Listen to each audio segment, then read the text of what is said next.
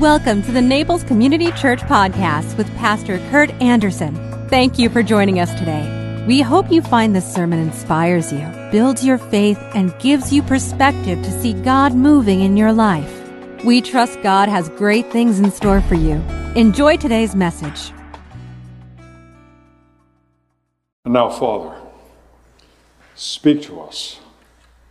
Somehow, this is the manner that you have set aside and ordained as the means whereby our hearts might be touched. So, Lord, have your way with us even now. Pray in Jesus' name. Amen.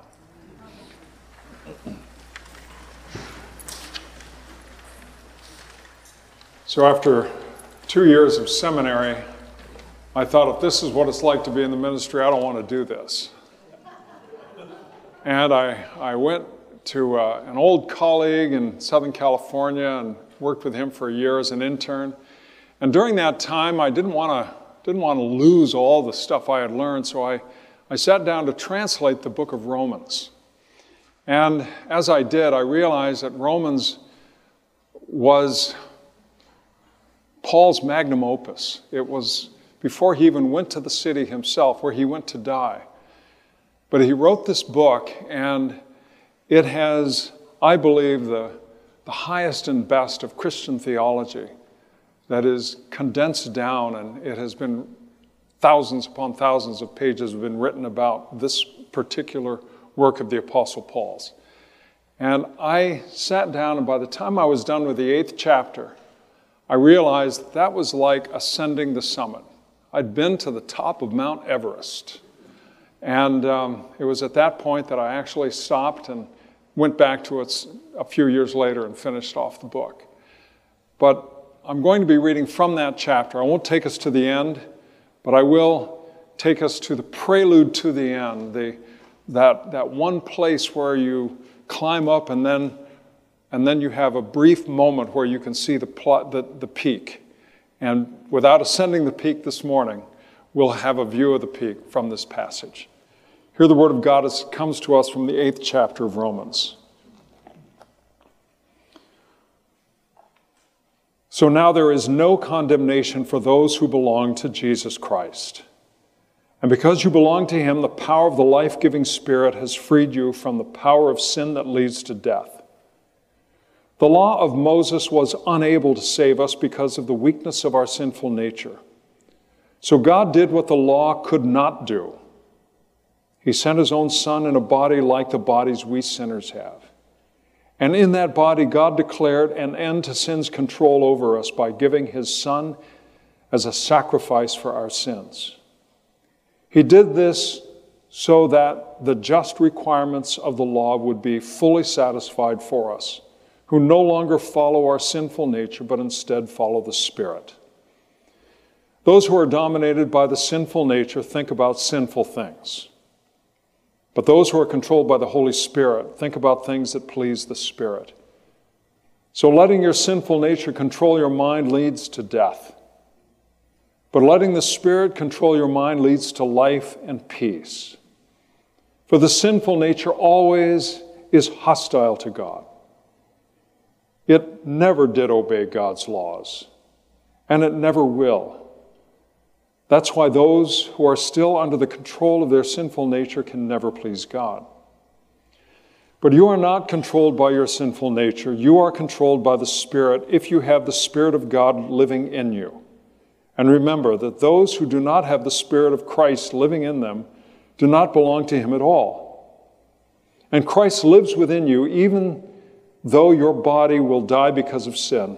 The Spirit gives you life because you have been made right with God. The Spirit of God who raised Jesus from the dead lives in you. And just as God raised Christ Jesus from the dead, he will give life to you, to your mortal bodies, by the same Spirit living within you. Therefore, dear brothers and sisters, you have no obligation to do what your sinful natures urge you to do. For if you live by its dictates, you will die. But if through the power of the Spirit you put to death the deeds of your sinful nature, you will live. For all who are led by the Spirit of God are children of God. So you have not received a spirit that makes you fearful slaves. Instead, you received God's Spirit when He adopted you as His own children. And now we call Him Abba, Father. For His Spirit joins with our spirit to affirm that we are God's children. And since we are His children, we are His heirs. In fact, together with Christ, we are heirs of God's glory. But if we are to share in His glory, we are to share in His suffering as well. May God add His understanding of this hearing of His word.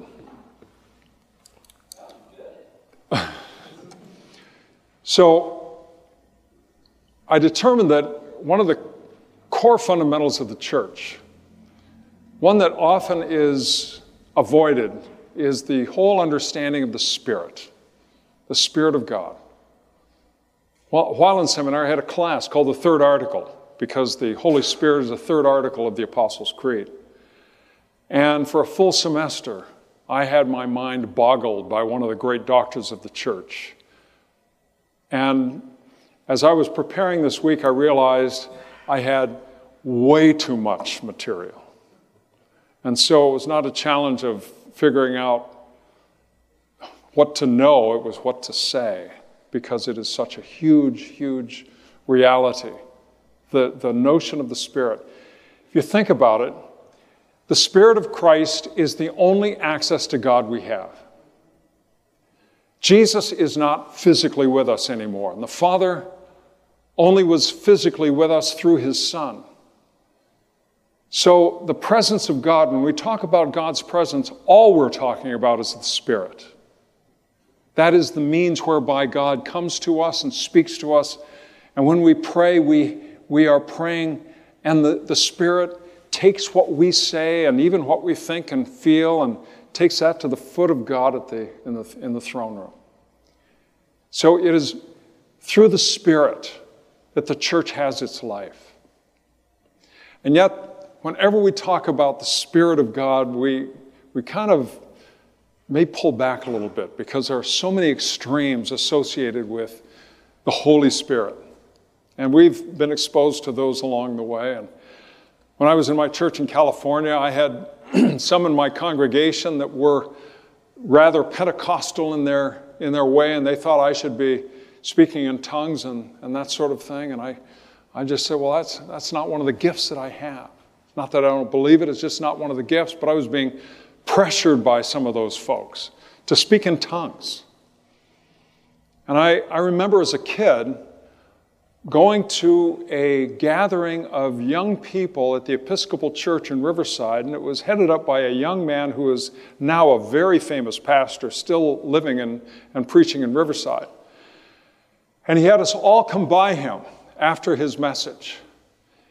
And so we all lined up and, and then faced him, and he, he spoke a word of blessing. And he said, Remember him leaning forward and saying to me, Start mumbling. And I just turned and went back to my seat. I felt, you know, he was trying to, trying to get me to speak in tongues. And I thought, this is weird. And um, so we're familiar with those kinds of express, uh, ex, you know, extremes. And maybe you've gone through something similar along the way. And, um, and then there's a, uh, right now there's a denomination that says, well, God is still speaking. Well, as if we didn't know. But what that is talking about is unmooring, unmooring the church's doctrine from the scriptures. As if we have a testimony of the Spirit that somehow can trump the, the, the words of Scripture. And, and so that, that kind of extreme access to the Holy Spirit can, can put us into a place of, of error, whether it's on the the very the Pentecostal side or on that very liberal side. And so we're we get a little nervous about this spirit of the talk of the spirit and spiritual stuff. And it's also a little because we don't really grasp it, it's a little scary. I loved what Denzel Washington said when he he, he talked about his experience and, and he, didn't, he couldn't really talk much about it. It was just something that was. And he said that it scared him. And I thought that was great. we, we get touched, we get moved, we, we, have, we have some kind of a power that, that impacts us. And we don't know what it is or why it is, but it's good enough to simply say, This is the Spirit of, the Spirit of God touching our lives. The Spirit is understood primarily, first, first and foremost, as a giver of life. I don't know if you realize it, but the very first two chapters of the Bible represent the triune God. In the beginning, God created the heavens and the earth. The Word was, was, the word was without form and void, and darkness was upon the face of the deep, and the Spirit of God was moving over the face of the waters. And then it goes on to say, And God said, Let there be light. So the Father, the Creator, the Word of God, by which God creates, God speaks and it is, and the Spirit is hovering over the face of the deep. In the, in the Hebrew understanding, water was their symbol of nothingness. So the language of the abyss. And the Spirit is hovering over the face of the deep. And that doesn't put in my mind uh, like a bird, uh, as in a dove, as we see in the New Testament, but a thundercloud striking, lightning on the water, as we see in the summer. And all those people up north miss it. And the Spirit of God hovers over the face of the water. So, in the opening chapter of Genesis, we have the triune God acting to bring about life and to bring forth life. So, acts in creation. And then the Spirit of God comes upon the prophets. The Spirit animates both life, breathing into the nostrils of Adam the breath of life, animating life, and then animates the, pro- the words of the prophets, the prophets and the kings, and the, the leadership of Israel. Each one was in turn animated by the receiving of the Holy Spirit. And you remember the story of David when he had fallen because of his sin with Bathsheba, he cries out in a confessional hymn in the 51st Psalm, and take not your Holy Spirit from me. So the Spirit of God is the animating reality of the people of God through their leadership. But then on the day of Pentecost, we have a new reality. Christ is risen, Christ ascends, and then his Spirit is given to the church. And it was the fulfillment of what is spoken of in the, in the book of Jonah, of Jonah. And in the last days it shall be, God declares, that I will pour out my Spirit upon all flesh. And your sons and daughters shall prophesy, and your young men shall see visions, and your old men will dream dreams. Yea, and on my men servants and maid servants in those days I will pour out my Spirit, and they shall prophesy. So the Spirit of God is now animating the church, and not through a priesthood, but through everyone your sons and your daughters, your men servants and your maid servants. They will all prophesy, they will all speak this truth. This is why I think it is important that we affirm the ministry of, of all, of men and women. I've, every now and then I get some reports on Dawn's class. People think, who go to her class, think she is just absolutely phenomenal.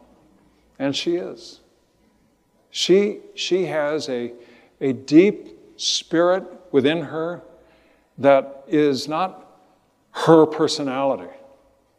I mean, God uses her personality, but it's the Spirit of Christ living within her as it speaks in the book of Acts about the day of Pentecost, and it speaks in the book of Jonah when, when this is, of Joel rather, when, when this is to be fulfilled.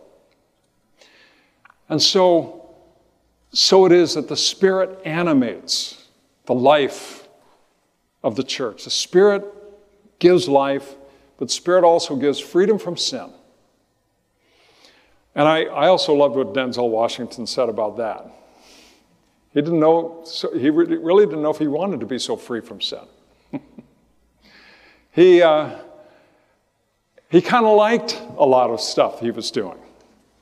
And, um, and he, he struggled with that reality.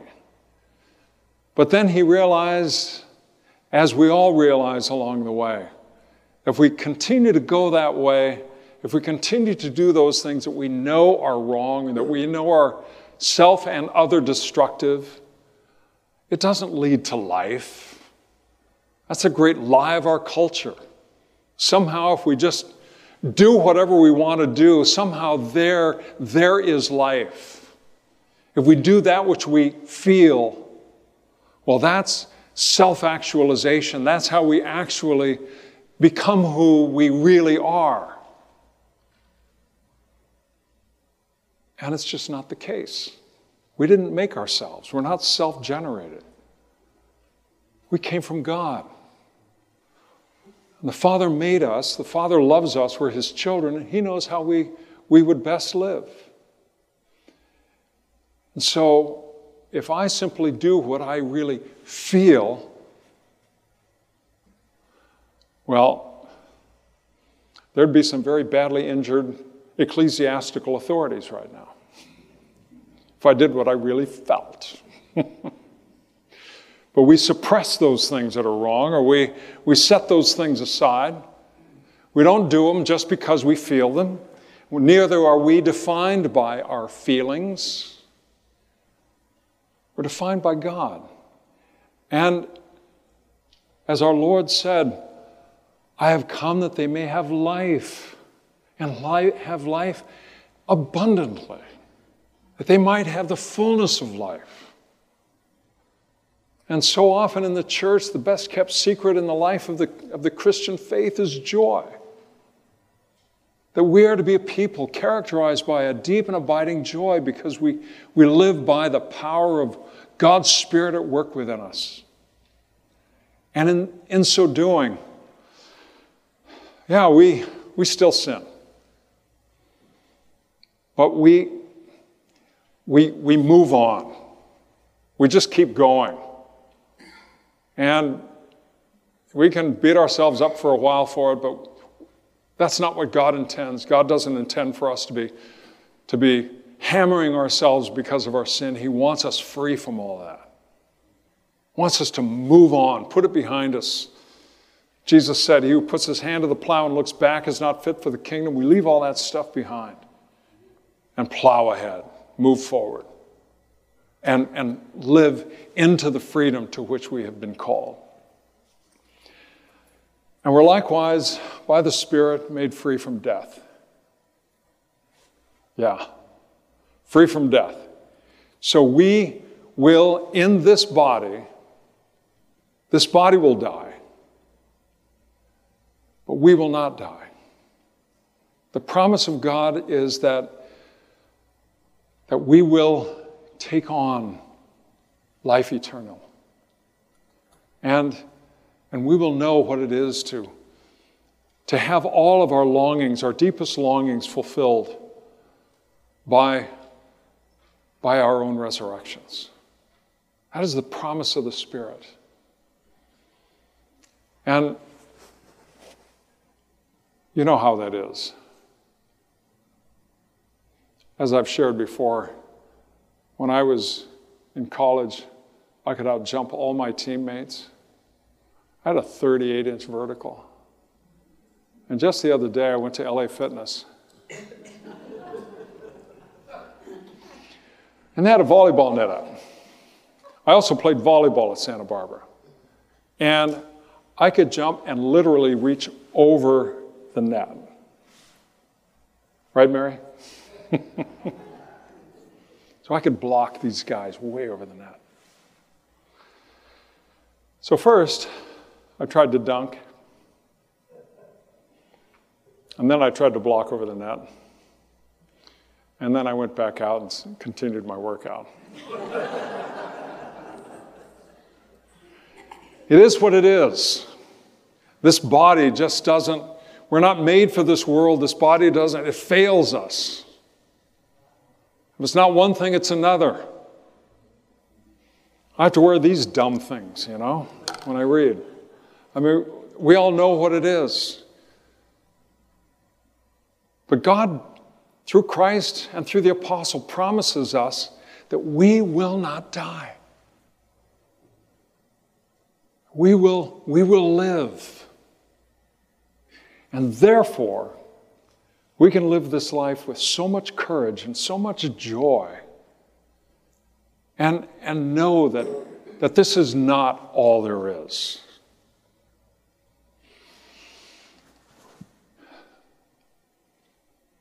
So, when I was a kid, my dad's aunt, Aunt Hannah, babysat us.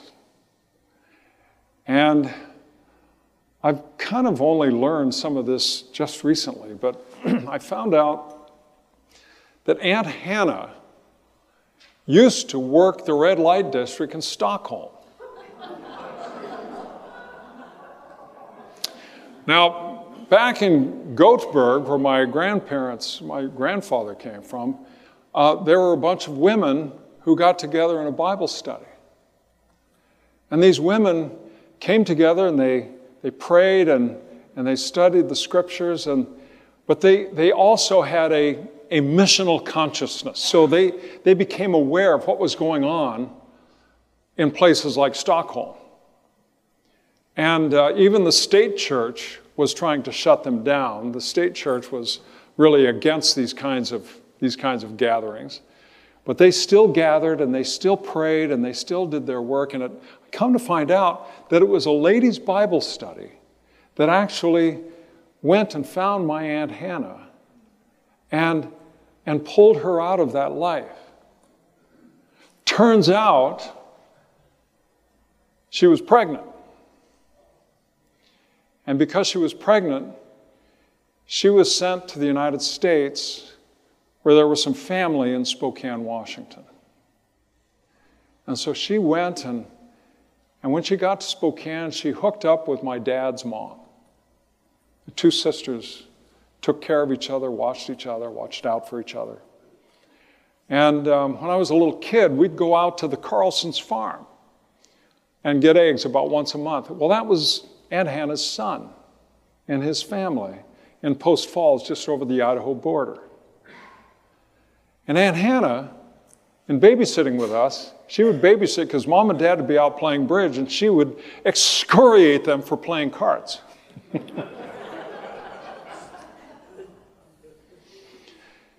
And I never knew until a recent conversation with my sister.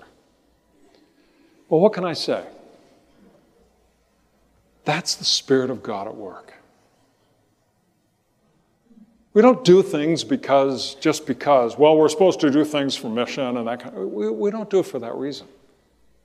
We do it because the Spirit of God touches our hearts and lives and we, we do something. We do things prompted by the Spirit. And so don't be afraid when you get that prompting. Don't be afraid if, if something happens to you and all of a sudden you, you feel like, I don't know what's going on, but something's moving in me. Just go with it. Let God have His way. Let the Spirit have His way. And what happens? is that you are so fully embraced by the love of the Father. And without even knowing it, your life is changed and the lives of others are changed through you. That's how the Spirit works. Will you join me in prayer? and thank you, O Lord. Because of you, we have life and newness of life and life everlasting. Thank you, O Lord, that even though we are still beset by sin, we are free from it. Thank you, O Lord, that though we will die, in this body, we will live. For the work and the gift of your presence among us, we give you thanks and praise. In Jesus' name, amen. If you enjoyed today's podcast, there are a few things you can do. Be sure to subscribe, rate, and review this podcast. For more information, you can visit us online at www.naplescommunitychurch.org. If you happen to be visiting Naples, please drop in for our Sunday service at 10 a.m. We'd love to meet you. Thanks again for joining us. Have a fabulous day.